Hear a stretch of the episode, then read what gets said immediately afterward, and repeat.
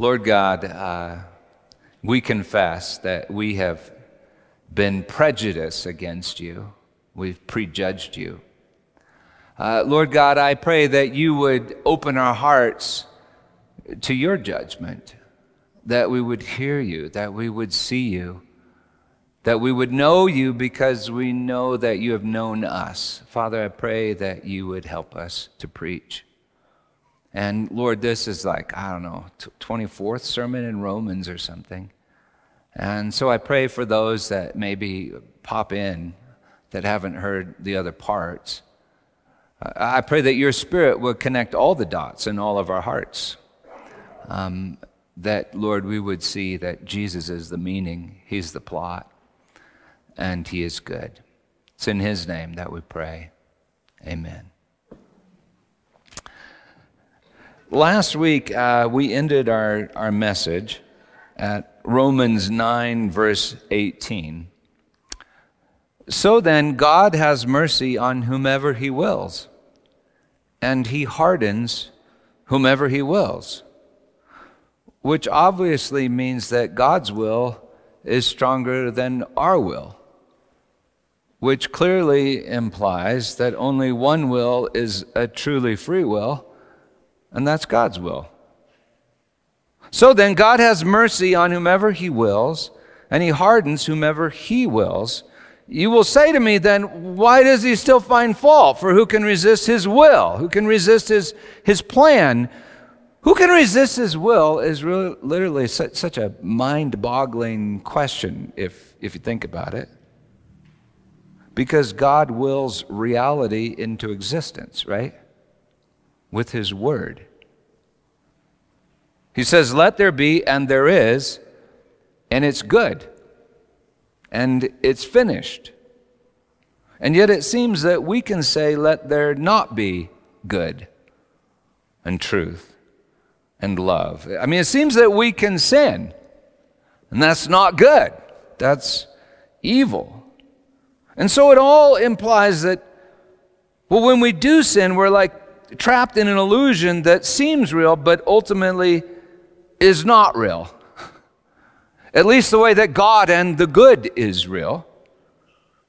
When you have a, a dream, you know, that turns into a nightmare, you're trapped in illusion, right? An illusion that seems real, but ultimately is not real. Your consciousness, the eye that observes me, is conscious of an illusion that you don't know is an illusion till you wake up. I once had a horrid dream that I was a Nazi guard gunning down inmates in a prison somewhere. But in my dream, I remember thinking, this isn't me. I'm a Christian. Jesus doesn't do this. And I woke up. I woke up. When I awoke, I was still I, but I had an Im- a memory, a memory of an evil me that didn't actually exist except as knowledge of what I am not, which made me grateful for who I am. Well, there certainly is such a thing as sin and evil, at least in this world. I just wonder if we'll think of it differently in the waking world. Verse 19, you will say to me then, why does he still find fault, Paul? Why does God still find fault? For who can resist his will?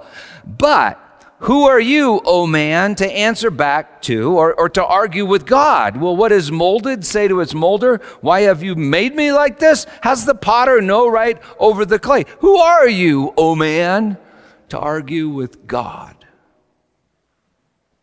Sin is violating God's will, right? And even if it's only a bad dream, He must will that we would have that bad dream. And I would think that arguing with God is a form of resisting God's will. And so he must will that we would dream our self centered dreams and even resist his word when it entered our dreams to wake us. You know, when you're wakened from a nightmare by a word of, of love that descends um, into your nightmare, you can resist that word, right? I mean, perhaps even crucify that word. Because you know, there is a word that descends into every nightmare.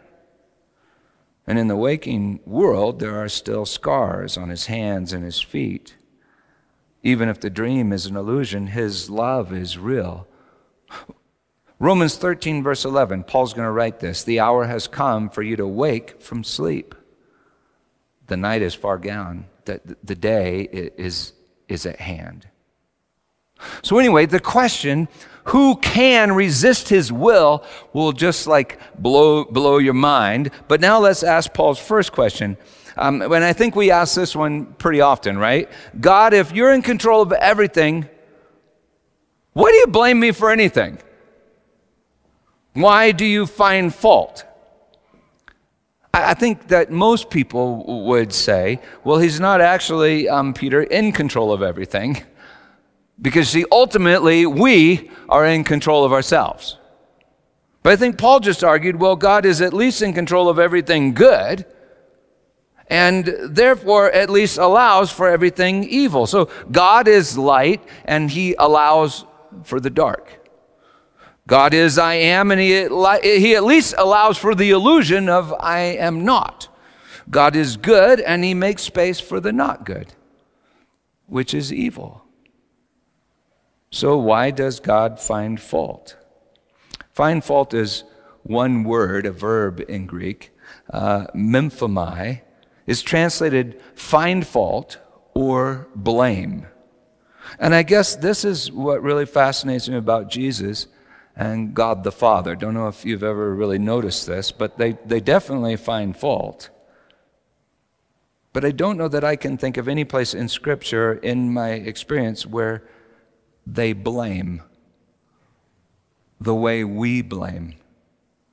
As if someone should have, could have, or would have done something differently if, you know, they'd only tried a little harder or willed a little more intently or exerted just a little more effort.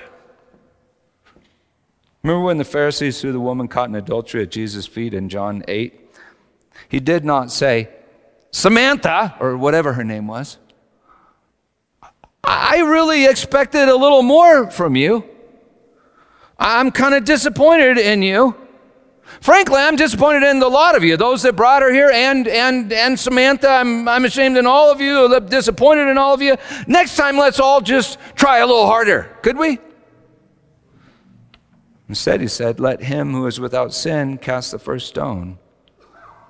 And by doing so, he found fault, the fault, in everyone. Then he said to the woman, Neither do I condemn you. Go and sin no more. In John 9, it gets even weirder. Jesus and his disciples see a man born blind. The disciples say, Who sinned, this guy or his parents? And Jesus says, Not that this guy sinned or that his parents sinned, but that the works of God might be revealed in him. He was born blind so that, having been blind, he could see and we could all see the works of God in him. Jesus says, For judgment I came into this world, that those who do not see may see, and that those who see may become blind. Some Pharisees overhear this and they say, Well, are we blind also? And Jesus says, If you were blind, you would have no sin. But now that you say, We see, your sin remains. I think he's saying, You say that you see, but you're blind to your own blindness. Sin is choosing not to see. Sin is choosing an absence of, of light, right? Sin is a lack of faith in the light. Sin is a, a blindness of the heart.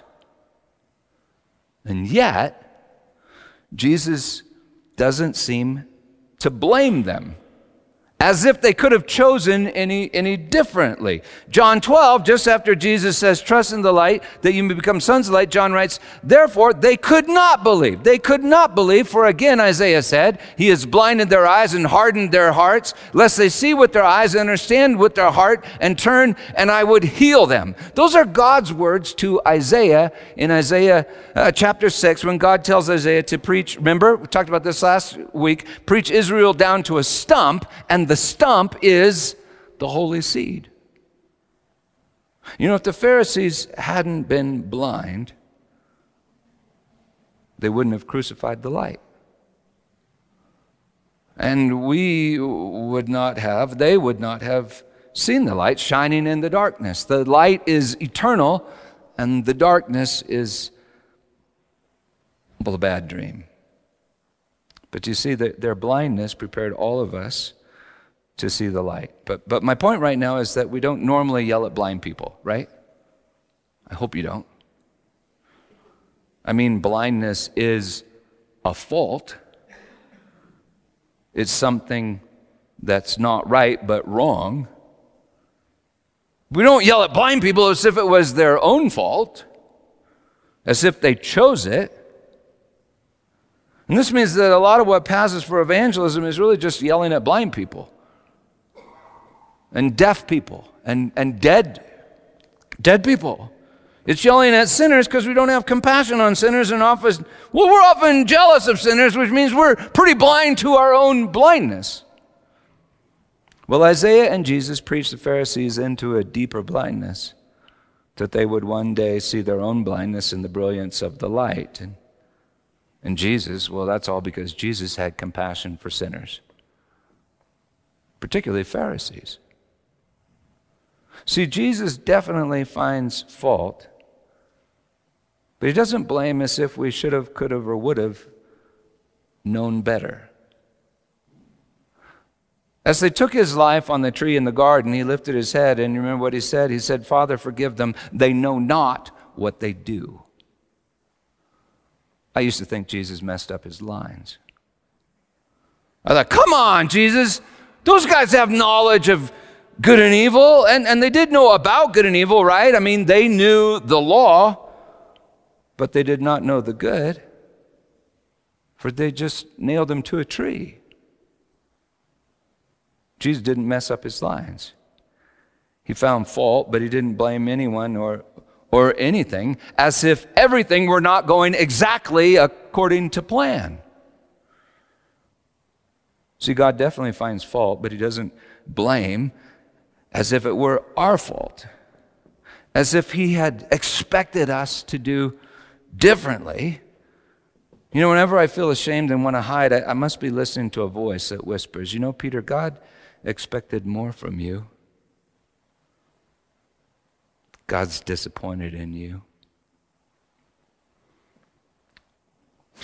He didn't see that one coming. You better hide. Remember when God found Adam and Eve hiding in the trees in the Garden of Eden? I mean, he didn't say what we would expect him to say, right? He didn't say, Oh, wow, I am so disappointed in the two of you.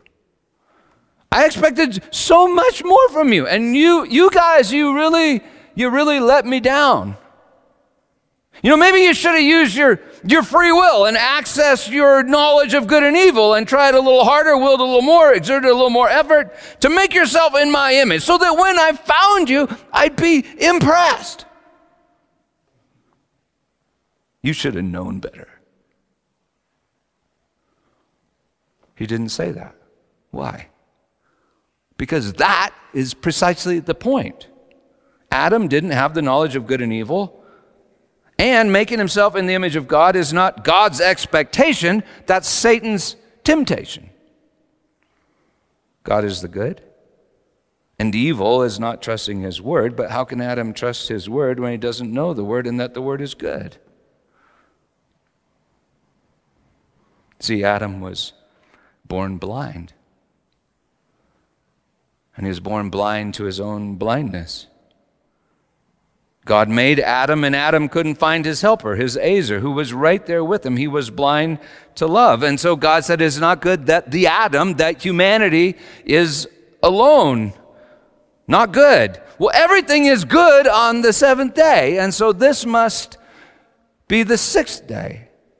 So on that day, God put humanity into a deep sleep, a tardema. Then God separated Adam into Adam and Eve. He caused a disunion. Why? Well, maybe that there might be a freely chosen communion. But Eve is not Adam's helper. And Adam is not Eve's helper. Scripture makes it clear that only God is our helper. Our Ezer, humanity's helper. God alone is our helper, our husband, our Lord. So God made Adam and Eve, and God had planted a tree in the middle of the garden, a tree that could kill and make alive, and He left them apparently alone with an evil talking snake. Why? Well, because Adam, humanity, was blind to our own blindness. There was a fault in Adam even before the fall. And Adam couldn't see the fault. Adam was in the presence of God. Love himself was standing next to Adam, and Adam couldn't find his, his helper. In him, Adam lived, moved, and had his being, and Adam was totally unaware. Can you imagine such a situation? He couldn't know God, for he couldn't see who I am is. I am is not the, the evil, I am is the good, and, and the good is life that's freely given. You can't freely choose the good if you can't even see him. Well, when God found Adam and Eve hiding in the trees after they took knowledge from the tree, he found fault. Although they tried to hide the fault, because you see, they knew about the good, but they still didn't know the good. He found fault, but he didn't blame them as if they could have, you know, done differently. Yet he did send them into deeper darkness until the day that they were ready to surrender to the light, who is the good and the life and our helper. We don't know the good until the good knows us. We come back to the tree, we watch him deliver up his spirit and cry, It is finished. Well, my point is that God finds our faults, but he doesn't blame as we blame. So, why does he find fault? A, a fault is something that's broken, right? Or inadequate. We pay doctors to find faults.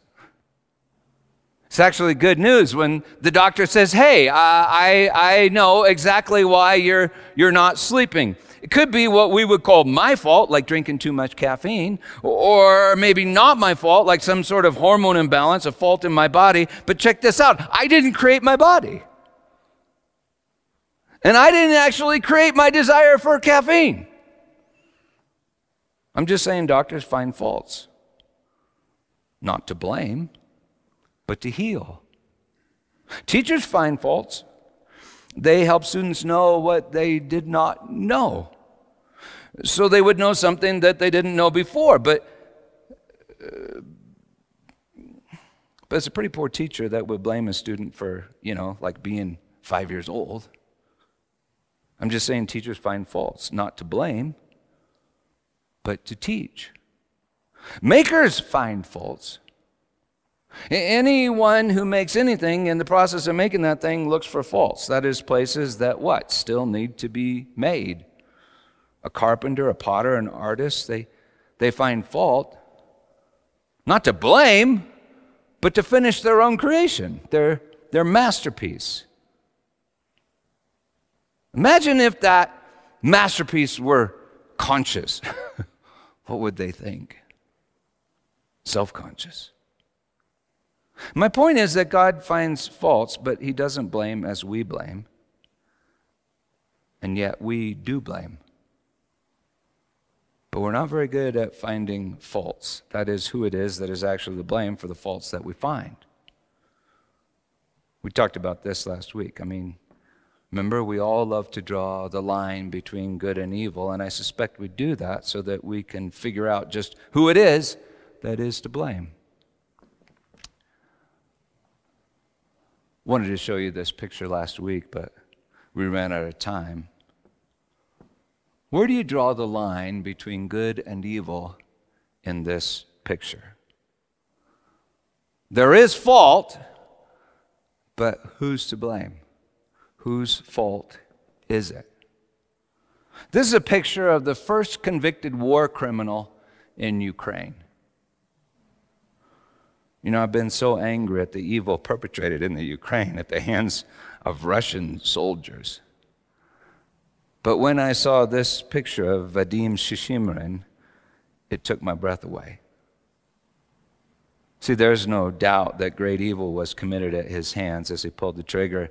And you remember shot a Ukrainian man riding, an unarmed Ukrainian man riding a bicycle. But I hope you also know that we're all desperate for a scapegoat, right? And Vadim Shishimarin is the best that we can get our hands on right now. And yet I look at Vadim and I see my son Coleman in high school when he got busted for pot. I mean, they almost look exactly the same. Coleman isn't perfect. Not yet, but he is like my masterpiece, my artwork, my student, my patient. I'd literally die to make him well. I look at Coleman and I see me. So where is the line? Where's the line between good and evil and who's to blame? Is it Vadim's free will that is to blame? You know, physicists, psychiatrists, and theologians all argue as to whether or not there really even is such a thing. And even if there is such a thing, what on earth could it be? The Bible doesn't even use the term. Did you know that? It speaks of God's will, our will, and freedom, but not free will as, as such. St. Paul writes about freedom, and yet he just told us in chapter 6 that every one of us is a slave. You are either a slave of sin or you're a slave of righteousness. You're a slave of the devil or you're a slave of Jesus. And yeah, Jesus sets you free as he is free. Jesus, the slave of all. But this is the point. A slave can't just freely will to will himself free, particularly free of himself. So who's to blame? Vadim's free will? Or maybe the free will of Vadim's commander who ordered him to pull the trigger and shoot the man or Vadim's parents who didn't stop him from joining the Russian army, or, or Vladimir Putin who chose the war, maybe Vladimir Putin's parents, or maybe the Nazis, or Joseph Stalin, or that Jew, Karl Marx. Karl Marx. I mean, what about Karl Marx? But then, but, but was it Karl Marx's nature, or was it Karl Marx's nurture? Because, because Karl Marx didn't make himself, and Karl Marx didn't pick the family that he was born into, the tribe of, of Judah. And if Karl Marx had a free will, and free will is not nothing but something, then he didn't make that free will, for God is the maker of all things and must even allow for the no things like evil. You see, all of our blaming leads us back to God. And back to Paul's question, which is a prophetic word from Isaiah, chapters 29 and chapters 45. Israel, says the Lord, you turn things upside down. Shall the potter be regarded as the clay, that the thing made should say of its maker, He, he didn't make me? Woe, sorrow to him who strives with his maker. Does the clay say to him who forms it, What are you making? Or your work has no handles? Something's wrong with me? As Paul quotes it, Why have you made me like this? Why did you make Vadim like this, and Vladimir Putin like this, and humanity like this, and reality like this. Lord, I'm aware of some faults, and it looks like you're to blame. Romans 9:20. But who are you, O man, O Adam, to answer back, to argue, to dispute, to reason with God? You know, that's an utterly fascinating question especially in light of the fact that Paul had basically memorized Isaiah. And in Isaiah chapter 1, God says to Israel, Come now, let us reason together. Come now, let us reason together. It's also trans- dispute together or argue together. Though your sins, that's our brokenness, our incompleteness, our faults, though your sins are as scarlet, they shall be white as snow. When Susan and I decided to have our fourth child, and name him Coleman, we kind of expected him to argue with us. We kind of even hoped that maybe one day he'd reason with us. And we would have been infinitely disappointed if he had not. For if he had not, he would not be human. And we would not have been able to shape him in our image. And Coleman, Coleman would never be free. So come now, Israel, says God. Let's have an argument about your faults and your neighbor's faults. And let's see if we can find fault and place some blame. You know, the name Israel literally means wrestle, wrestler, wrestles with, with God. And Paul has just mentioned Israel, Abraham, Isaac, and Moses. In Genesis 18, as we spoke on last week, check this out by a tree, Yahweh appears to Abraham as a man who is also a walking, talking promise. And he informs Abraham and Sarah that he will return and Sarah will have a son. But then God considers hiding from Abraham what he's about to do. For in Abraham and his seed, all the nations of the world will be blessed. All the nations. And you see, that would include Sodom. Well, after the good news of the promised seed, God informs Abraham that he's going to Sodom to judge Sodom. And then, and then Abraham begins to argue with God. Almighty, all knowing God. It's the very first argument with God recorded in all of Scripture. Abraham says, Will you sweep away the righteous with the wicked? Suppose there are 50. Will you then sweep away the place and not spare it? Far be it from you to do such a thing. In other words, God, you're not acting like yourself. You know, whenever we argue that God is not good, we're arguing that God is not acting like himself, for God is the good. And the very definition of the good that we use in order to argue with the good and judge God is not good. Well, God says, Abraham, for 50, I'll spare it. So Abraham says, I'm dust and ashes, which, by the way, is what he's going to reduce Sodom to, right? Dust and ashes. I'm dust and at least for a time, I'm, I'm dust and ashes, but what about 45? And God says, Well, okay, Abraham, for 45, I'll spare it. Abraham then argues for 30, then 20, then 10, and God agrees, okay, Abraham, for 10, I'll spare it. And Abraham stops at 10, apparently for the reason that in the Hebrew mind, 10 is the smallest number of persons that is still considered a people, uh, a community. Because in the Hebrew mind, you cannot destroy a person without destroying everyone in that person's group, for each of us are the people that we love. Well, God doesn't find 10. And so you know the story. God reduces Sodom to dust and ashes. But through Ezekiel, about a thousand years later, he promises to make Sodom new, just as he makes, or he's going to make Jerusalem new, because Jerusalem is also going to be reduced to dust and ashes. But in Genesis 18, God doesn't appear to have informed Abraham of that fact. Why? Well, I guess it appears to me uh, that God wanted Abraham to argue. And I suspect it wasn't just Abraham that was arguing, it was the promised seed already in Abraham. In Exodus 32, check this out Moses has a very similar argument with God. He's on the mountain with God, and God has just informed him that Israel has made a golden calf. When God says this to Moses, Now let me alone, Moses that my wrath can burn white hot against them and I may consume them in order that I may make a great nation of you. Basically, Moses, you and yours can go to heaven while they go to hell. And Moses argues, saying, But what about your promise to Abraham, Isaac, and Jacob? What about the glory of your name? And then God Almighty and God All Powerful relents. He agrees with Moses and relents. And God is eternal. So go figure. I recently read a statement from a very well known pastor defending the idea of predestination to a hell of endless torment. He writes I have three sons. Each evening after they have fallen asleep, I lay my hands on them and I pray for them. But I realize that possibly God has not chosen my sons to be his sons. And although I think I would be willing to give my life for their salvation, I would not rebel against the Almighty if they would be lost.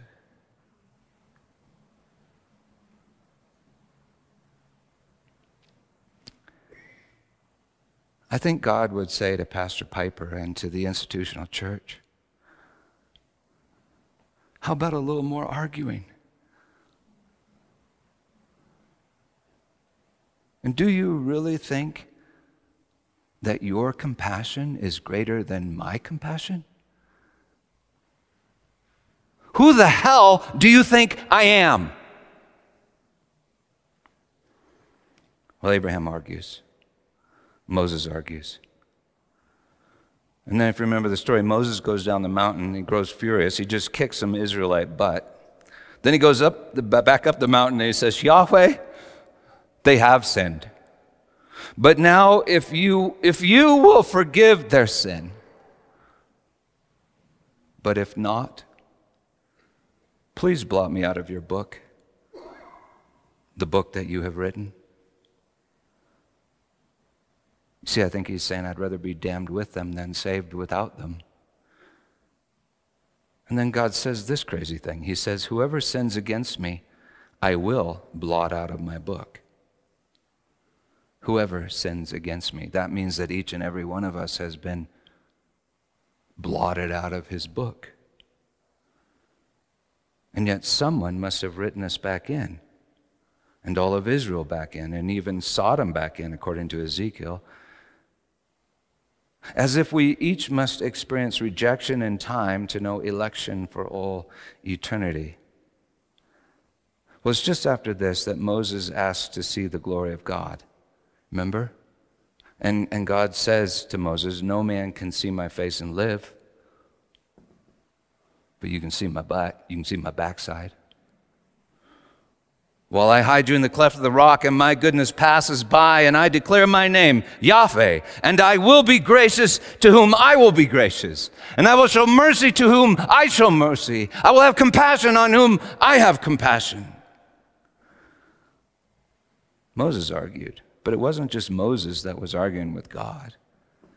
It was the promised seed in Moses that was arguing that was reasoning and is actually the reason of God and the glory of God, the free will of God. 1500 years later, he, the promised seed, will hang on a tree in a garden as all the sinners of the world took his life and he gave his life and he lifted his head and he cried, Father, forgive them. They do not know what they do. He reasoned with God and He is the reason of God. He is the judgment of God. He is the free will of God Almighty. He is the true Israel of God. He's the wrestler at the edge of the promised land, the promised seed, in whom all the nations of the world will be blessed, and through whom all will enter. To see him as he is, is to die with him and rise with him. Why? Because he's the face of God. He not only argues for salvation like Abraham did, he not only volunteers to be damned with his kinsmen like Moses did, he descends into hell and every dark place in which the children of Adam hide from the glory of God. He is the salvation that is God. Yahweh is salvation. It was 20 years later, 20 years after that, that Paul wrote to the Romans saying, I was praying that I myself would be a devoted offering, anathema from Christ for the sake of my brothers, the Israelites. Do you understand? That wasn't just Paul that was praying, that was reasoning, that was arguing with God. That was the promised seed in Paul. Paul, who is now the very body of Christ and perfect image of the invisible God. Paul, who was asking this question What God will become of Israel? Why do you still find fault? For who can resist your will? And who are we to say to our Maker, Why have you made me and us like this? Who are we? Romans 9, 1 through 21a. This is what we read last week, okay, plus two and a half verses that we just read at the start of the message. I'm speaking the truth in Christ. I'm not lying. My conscience bears me witness in the Holy Spirit that I have great sorrow and unceasing anguish in my heart, for I was praying that I myself were anathema from Christ for the sake of my brothers, my kinsmen according to the flesh. They're Israelites, and to them belong the sonship, the glory, the covenants, the giving of the law, the worship, and the promises. To them belong the patriarchs. And and from their race, according to the flesh, is the Christ, who is God over all, blessed forever. Amen. But it is not as though the word, the Logos of God, has failed. For not all who are descended from Israel belong to Israel. More literally translated, not all of Israel is Israel.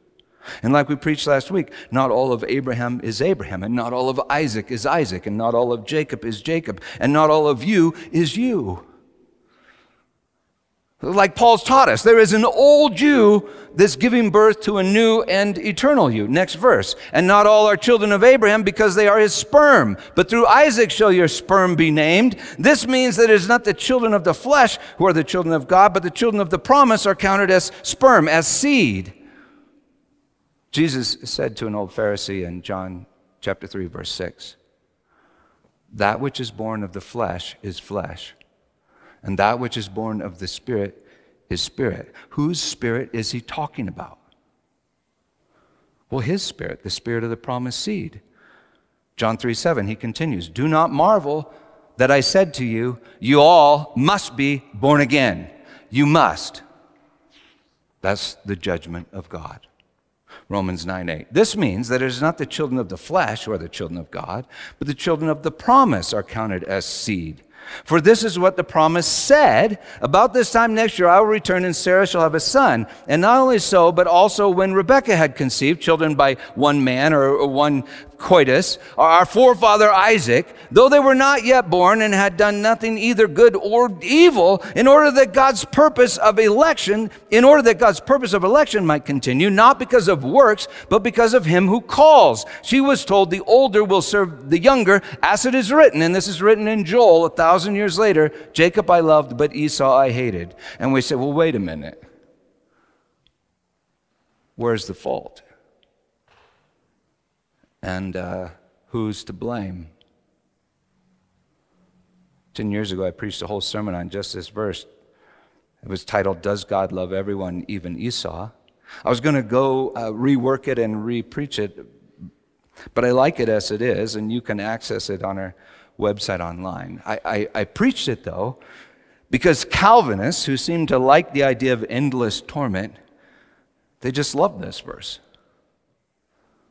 But they're not paying attention. It says hated, past tense, as if this happened in time, but not hates, as if this is still happening and happens forever. And they forget that there is no forever without end. Why? Because Jesus is the end. And the wrath of God comes to an end. Scripture says that several, several places. And they forget that God is love. And so it's love that is doing or has done this, this hating. And they don't notice that when love hates, love burns until there's nothing left to hate and everything is filled with love. And they forget that love hates all, according to Scripture, all evildoers, all the proud.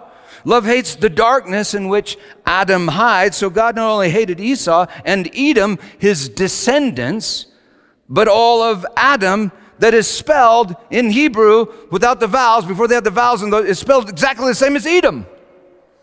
And they forget that God began to hate Israel the moment they crossed the Jordan, according to Hosea. And they don't notice that Esau, the firstborn, looks an awful lot like Jesus, the firstborn. And Jacob, who cheats him out of the blessing and the birthright, looks an awful lot like us, who cheated Jesus out of the blessing and the birthright as he cried, My God, my God, why have you forsaken me, the firstborn? And they forget that it was all according to plan, for in this way all Israel will be saved, Romans 11, 26, and all sinners are justified, Romans 3, 23. They forget the promised blessing. That through the seed of Abraham, passed down through Israel and Judah, God blesses all the nations of the world, including Edom. Sodom, Egypt, Judah, Russia, Ukraine, Esau, and you. But mostly they entirely miss the point of election, and that is that God elects, and we don't. Why? Because God has free will. So, who does God elect? And on whom does God have mercy?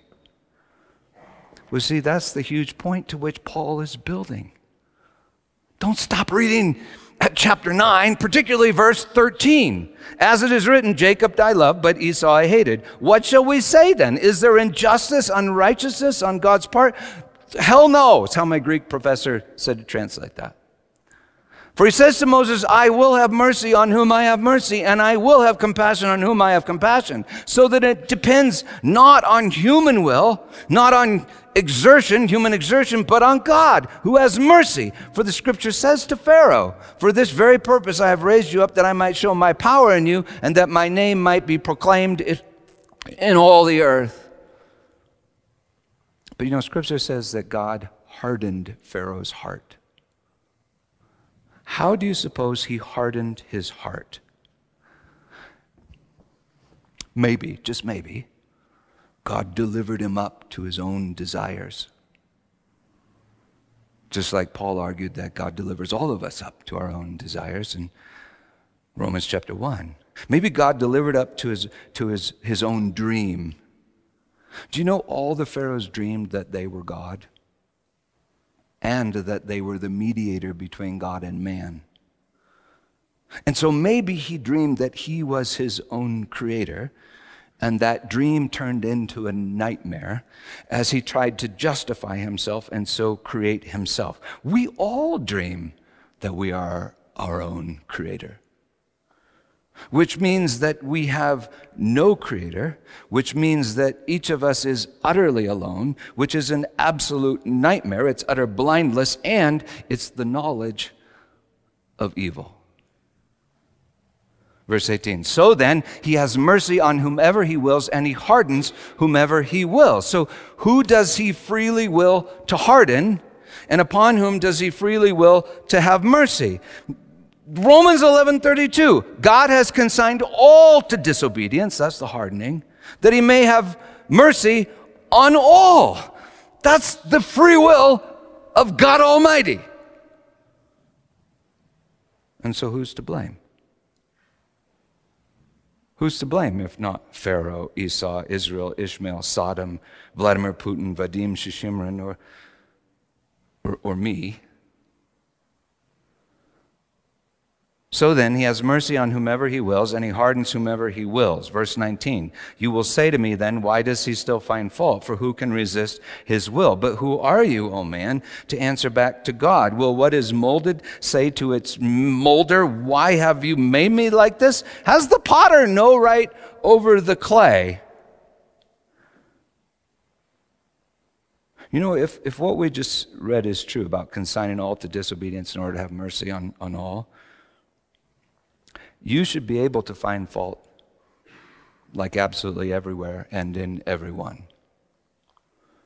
Egypt, Sodom, Israel, Edom, Ukraine, Russia, your neighbor, yourself. And yet the faults really won't be their faults. And what you thought was free will, well, that might only be a bad dream. There's only one will that is entirely free. And who are you, O oh man, to answer back to God? Well, maybe you're his kid. And maybe he would really kind of like it for you to ask some questions. Maybe it's how he makes you in his own image and sets you free as he is free. So, anyway, what I'm saying is jump on the blame train if you think it's necessary. But this is what you'll find. No matter where you start, and I mean no matter where you start, it will always arrive at the same location. Blame Vladim or Vadim Shishimarin and you'll find yourself blaming his commander. And then you'll find yourself blaming his parents. And then Vladimir Putin, and then Joseph Stalin, and then Karl Marx, and then the Jews or the Christians that blame the Jews. But whoever you blame, you just keep on blaming. And you'll find fault. And it will be a fault in them, but not their fault, for they are ultimately not to blame. You won't find the one to blame until you arrive at a tree in the middle of a garden. And you can blame the one hanging on the tree, for he is the free will of God. He is the beginning and the end and the way in between. He is the plot and the author. He subjected creation to futility. He planted the tree in the middle of the garden. He made the Adam and he consigned all Adam to disobedience. He put him to sleep and let that snake speak those lies. If you're going to blame anyone, blame him.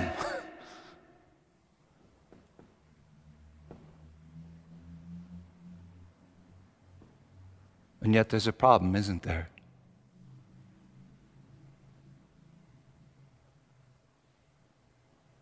He has no faults.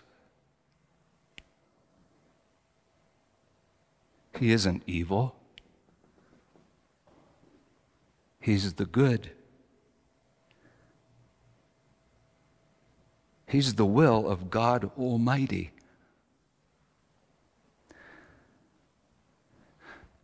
And that means that everything that's anything, and even the no thing, is going precisely according to plan. You know, if I ever saw him, the face of God as he truly is, and so believed what I saw, I suspect that I'd like, well, I'd, I'd like die to one reality and find myself in another, even before, even before my body turned to dust. I, I imagine that, well, I'd suffer pain in this world.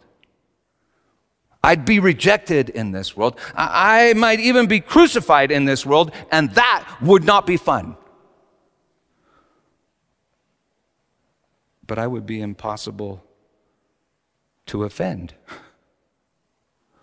I mean, seriously, you could not sin against me. Whatever you intended for evil, I would say, well, God intended that for, for the good. I'd forgive your sins before you could even commit them. I'd find faults, so to speak, but those faults would immediately turn into hope in, in me. I'd feel sorrow, but never be anxious or afraid. And, and if you said to me, What's wrong with you? Are you sleeping? I'd say, Well, actually, um, I think I'm just starting to wake up. And if you said, Well, you're blind, I'd say, Well, actually, for the very first time, I think, I think I'm beginning to see the light. A group of visitors at a summer resort had watched the sunset from the gallery of the hotel. A rather fat, unromantic looking man had, had lingered until the last glow had, had faded, and, and he had just seemed thrilled through and through by the, the beauty of it all. One guest, more observant than the others, wondered about this. And so at supper, she said to this man who sat next to her, you certainly did enjoy that sunset. Are you an artist? No, ma'am. I'm a plumber. But I, I was blind for five years. I think Paul is saying that we are all predestined for a temporal bout with blindness that we would return and forever see the light. I think the Bible is saying that we all were predestined to encounter evil, that we would forever choose the good in freedom.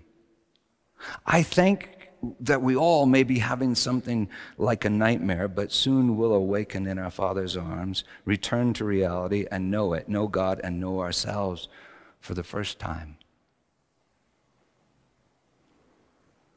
Well, anyway, what I'm saying is if, if you need a scapegoat, if you need someone to blame, at the end of the day, there's only one. And he's the good, and he's the life. But just look at him.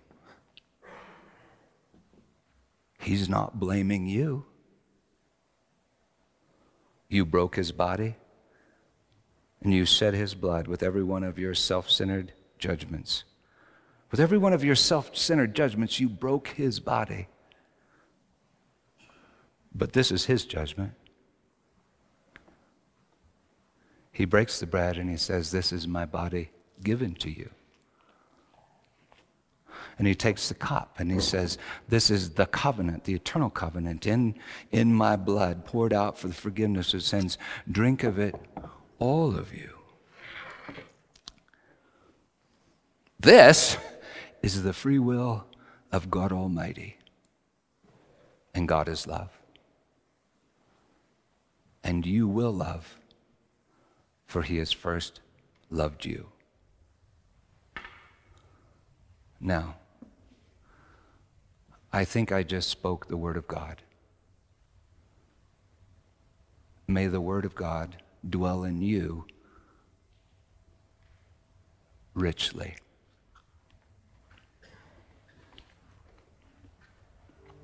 And so, who are you, O oh man, to answer back to God? Who do you think you are? Abraham arguing with God. Who are you, Moses, to reason with God? Who are you, Jesus, to answer back with God? I know who you are. You're his kid. Who are you, Paul, to ask these questions? And he would tell you, well, it's no longer I who live, but Christ Jesus who lives in me. You're, you're his kid. You're, um, well, you're his masterpiece. you're his image under construction, predestined for freedom. So believe the gospel. And when you believe it, and I've had moments, I've had a moment here and there, but in those moments, I'm free. Or maybe I should say, we're free. Jesus and me are free. Amen.